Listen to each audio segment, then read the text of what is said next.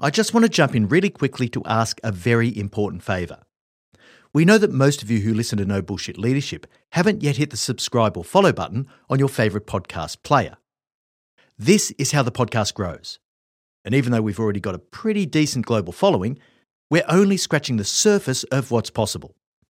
We started this podcast over five years ago with the lofty ambition of improving the quality of leaders globally. So if you've got any benefit at all from listening to the podcast, I'd ask you to just take a moment, literally a moment, to hit the subscribe or follow button on your favourite player. The world needs more no bullshit leaders, and you can help us to make that happen. Back to the episode. Are you selling a little or a lot? Either way, Shopify helps you do your thing. Shopify is the global commerce platform that helps you sell at every stage of your business. From the launch your online shop stage to the first real life store stage, all the way to the did we just hit a million orders stage. Shopify's there to help you grow. It helps you turn browsers into buyers with the internet's best converting checkout. In fact, 36% better on average compared to other leading commerce platforms. And now you can sell more with less effort thanks to Shopify Magic, your AI powered all star. Most of the business owners who listen to No Bullshit Leadership want to go large. What's so cool about Shopify is that no matter how big you want to grow, it gives you everything you need to take control and take your business to the next level. Sign up for a $1 per month trial period at shopify.com slash leadership, or lowercase. Go to shopify.com slash leadership now to grow your business, no matter what stage you're in. Shopify.com slash leadership. Hey leaders, Em here. We're finalising Marty's 2024 speaking calendar and he still has a few opportunities available. Now, you've experienced the impact that Marty has on the podcast, but that's only a tiny fraction of the impact that he has when he delivers an in person keynote presentation. If you'd like to book Marty to speak at your organisation's event, go to martingmoore.com or send us an email at hello at martingmoore.com and we can chat about how to tailor his powerful message to your leaders to achieve real results. All right, now back to the episode. Hey guys, I want to share something really exciting that Marty and I have been working on, and it involves you. It's pretty incredible to think that we've had over 800,000 downloads in the past two years. That's a lot of leaders from around the world who are listening to our content and getting value out of it. You know that our purpose is to improve the quality of leaders globally, and so we're going to do something that hopefully helps us to reach even more leaders over the next three months. Our goal is to hit 1 million downloads by the 31st of December 2020. And if we do, we're going to run a free virtual event for you in February. Yep, completely free, half a day's worth of live Marty, and we might even get a few guests on board too. We'll see how we go. So, what can you do? If you want to help us to reach this milestone and you want to attend our very first Your CEO Mentor Run virtual event, share the podcast far and wide. You can also subscribe, follow, rate, and review the podcast. That helps us to sit higher in the charts so that more people can find us. At the end of the day, the more people who are listening to No Bullshit Leadership consistently and are actually implementing Marty's strategies, the better the world of work will be. It's that simple. I'll be updating the number of listens each day so that you can keep track at yourceomentor.com forward slash stats. You'll be able to see in real time how we're going, and hopefully, this inspires you to share this super valuable, completely free resource with your community. So, a quick recap. If we hit 1 million downloads by the 31st of December 2020, we'll run a free virtual event in February. Thanks for helping us to improve the quality of leaders globally and for being part of our seriously awesome leadership community. Welcome to the No Bullshit Leadership Podcast. In a world where knowledge has become a commodity, this podcast is designed to give you something more access to the experience of a successful CEO who has already walked the path. So join your host, Martin Moore, who will unlock and bring to life your own leadership experiences and accelerate your journey to leadership excellence. Hey there, and welcome to episode 108 of the No Bullshit Leadership Podcast. This week's episode Workplace Romance What could possibly go wrong? Well, look, I've never been accused of shying away from the tough issues, and this week's episode isn't going to change that. I want to take a really good look at the minefield that is workplace romance. I know that many of you actually met your current partners in the office. Statistically speaking, that's 15 to 20% of you. We've seen a massive shift in societal awareness and expectations of relationships in the workplace, especially where there's a power imbalance of some type. The Me Too movement first emerged in 2006, but it wasn't until late in 2017, after news broke on Harvey Weinstein, that Alyssa Milano sent it viral and it really took off. Since then, confusion has reigned supreme in the corporate environment as management teams and boards try to come to terms with how to handle relationships that develop inside their organisations. I hope that over the course of the next 20 minutes or so, I can convince you that the downside of courting romance at work for leaders far outweighs the upside, no matter how attractive he, she, or they might appear. So we'll start with a look at a timely and relevant TV series. I'll give a bunch of examples of recent cases coming from the corporate world that give us some indication of the shift in standards. And I'll finish with some rules of thumb for how to not get burnt in an expensive and career limiting situation. So let's get into it.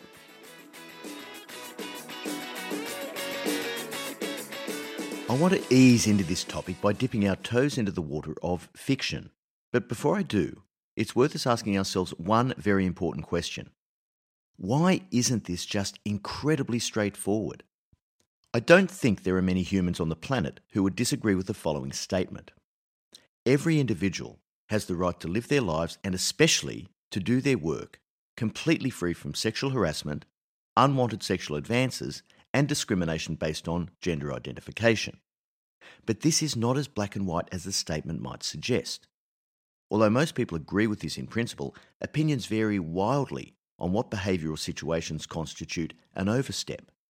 And I'm talking about the good people here, not the bad actors. When it comes to the workplace, we don't even really have a consistent understanding of what behaviour is criminal, what behaviour is legal but intolerable, what private intimate behaviour should be condemned, and what's simply a matter for two consenting adults. Now, highlighting these dynamics is an incredibly powerful television series released recently called The Morning Show, and in Australia it was called Morning Wars. It has a fabulous cast, and I was completely surprised by the depth and nuance with which these issues were dealt. The morning show takes a behind the scenes look at what transpires with a small group of people that produce America's favourite TV show.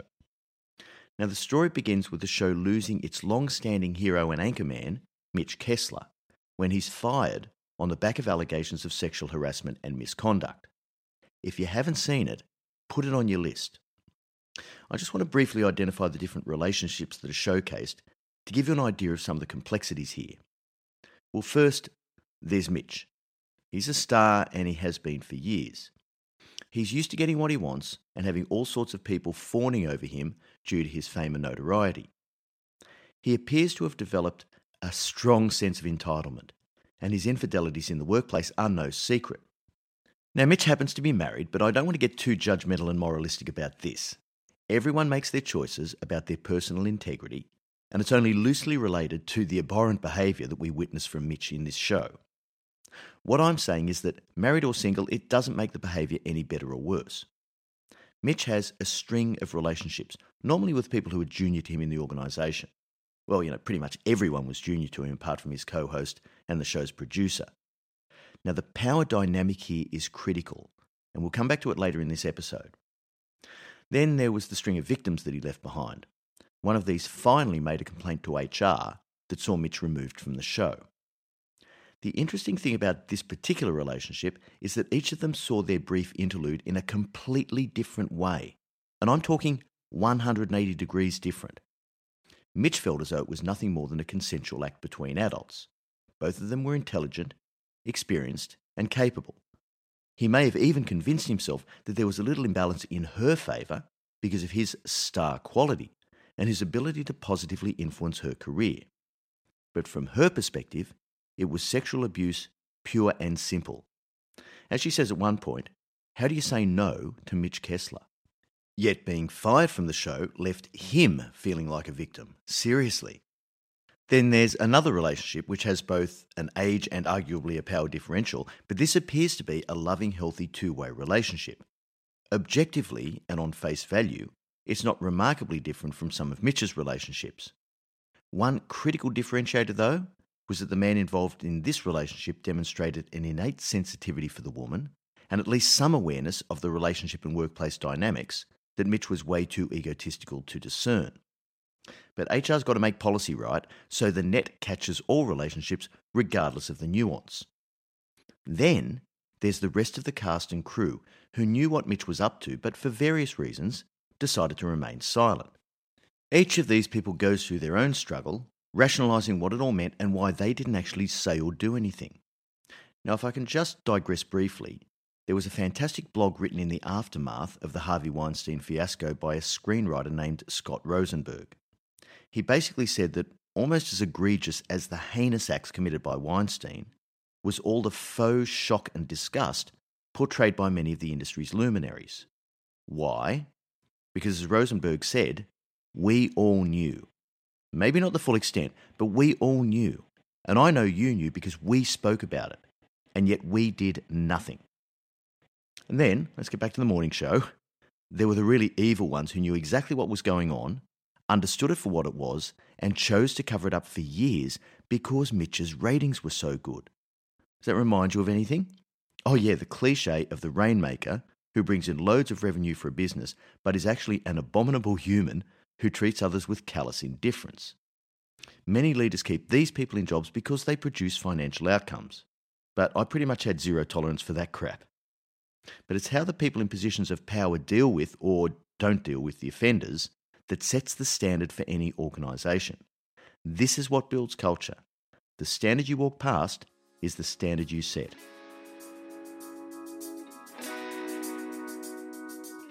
Alright, let's look at some real life examples just to highlight how our collective societal psyche is now seeing this, and particularly the lack of consistency emerging in corporations globally.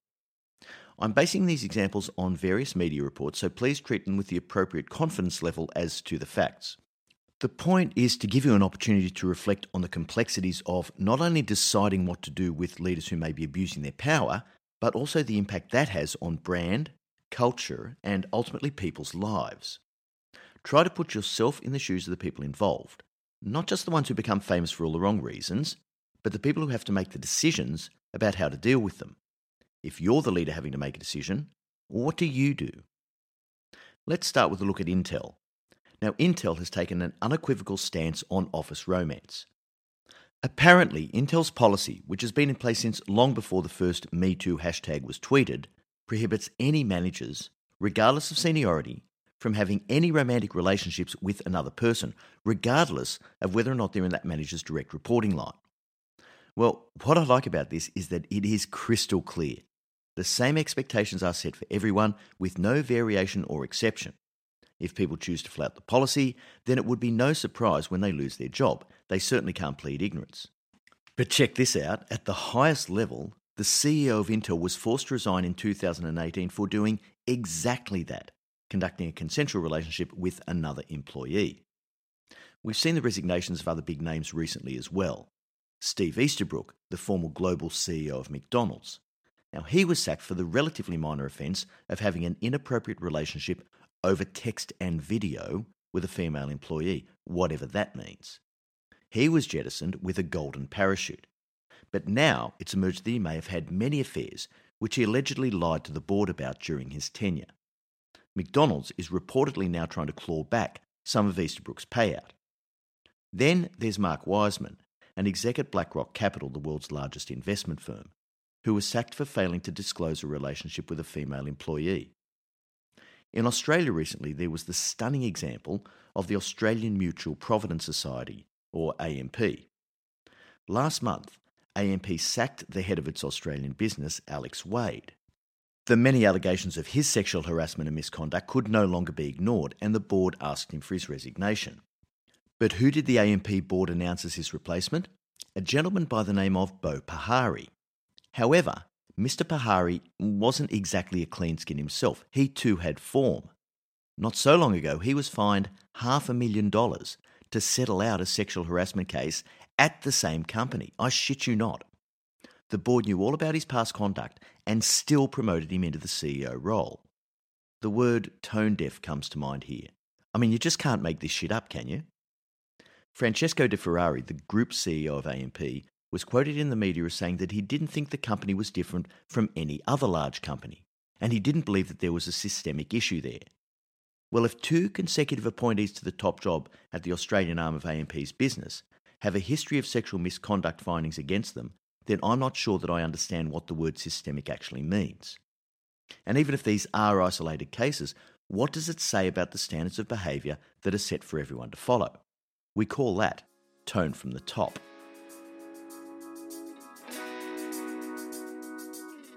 While I'm on a roll, let's talk about Pat Regan at QBE. Now, he was sacked in late August under a sexual harassment cloud. His predecessor, John Neal, left the business in 2018 for what appeared to be performance reasons. But Neal's 2017 bonus was docked by $550,000 for not declaring his consensual relationship with his executive assistant. She also happened to deal with the board on certain matters, which was clearly a conflict of interest. Now, Regan lasted around two years and was sacked for what the board described as inappropriate workplace communications. But the company was rather non specific about what had actually gone on, and it was really light on detail. Having said that, it was also reported that the independent investigation found that the complaint against Regan did not constitute sexual harassment. This was a decisive no tolerance move by the board, but it's what happened next that was most interesting. Regan's performance over his couple of years had been really excellent in all other aspects. Is it any wonder then that some investors called this decision an overreaction? With one going so far as to say that the decision to instantly dismiss Mr. Regan was another example of poor corporate transparency on matters of workplace conduct. He went on to say that corporate Australia can ill afford for board decisions to be anything but measured and appropriate. Reputation saving decisions which are not fair are as unacceptable as inaction when warranted. Regan reportedly lost $10 million of unvested shares, with a measly $310,000 payout, presumably in lieu of serving out his notice period. In stark contrast to this, a client of mine that I obviously can't name for reasons of confidentiality has a very senior leader who was caught having an affair with a much younger, more junior female member of staff. She wasn't in his direct reporting line, but the two worked closely together in a way that you can imagine a senior line manager and a functional specialist would. In that case, the CEO decided that it was a relationship between two consenting adults, and it wasn't something the company would take action on. Apparently, this was none of the company's business. Well, okay, fair enough. I don't know the facts of the matter or what the mitigating circumstances might be. My point is, though, that if I know about it, then the whole company knows. And from the outside, people will read certain signals about what the company will tolerate, its culture, and how diligent it is about protecting its people in cases where there's a power imbalance. It sends a loud signal to the organisation about the standard required of its leaders and where the lines of acceptable behaviour are drawn. Now, these examples demonstrate how incredibly inconsistent the treatment of these scenarios is by different companies, and a lot of them happen on a case by case basis, which we don't know the facts of. But you would have almost no chance of predicting what might happen to you if you were caught in the act, so to speak. Let me just finish off with a quick guide for leaders on how to handle workplace relationships. So here's a rule of thumb. You ready? Don't do it. Now, I know the just say no approach doesn't work, as Nancy Reagan found out with her anti drug campaign in the 80s. But wherever there's a power imbalance, it is indefensible by definition. So if you're a leader, don't let your ego or your need for flattery get in the way of sensible decision making. It's not easy, I know that, there's a lot of DNA programming there to cloud your professional judgment and to push you into an encounter with a work colleague. But this is part of the discipline of a strong leader friendly but not friends. Like anything else, you need to make decisions for the right reasons. Forget about the potential penalties, shame, and embarrassment. Think about the impact on company culture. As a leader, you're showing your people what's acceptable and what's not. And this is the same level of self centeredness as making any other decision based on self interest. So, for example, uh, maximizing your personal bonus and reward rather than pursuing the best long term outcome for the company. Or doing something that protects your personal empire when it's counterproductive to the overall business. If you do find yourself in a situation where you're truly in love and can't suppress the feeling, just ask yourself one important question Are you happy to surrender your job for the sake of the relationship? If you're not, then give yourself an uppercut and stop your shit. The bottom line is there's almost 7 billion people in the world today. Do you really want to mess with the 10 or 20 people who are in your immediate proximity but who could potentially do irrevocable damage to your career? Who could destroy any credibility you have with your people? Who could dilute the meritocracy due to perceptions of favouritism? Who could distract you from giving your best to the people you're paid to lead? Hey, look, it's totally your call, but I know what I'd be doing. All right, so that brings us to the end of episode 108. Thanks so much for joining us. And remember, at Your CEO Mentor, our purpose is to improve the quality of leaders globally. So please take a few moments to share this episode with your network, as that's how we reach even more leaders. I look forward to next week's episode Servant Leadership. Until then, I know you'll take every opportunity you can to be a no bullshit leader.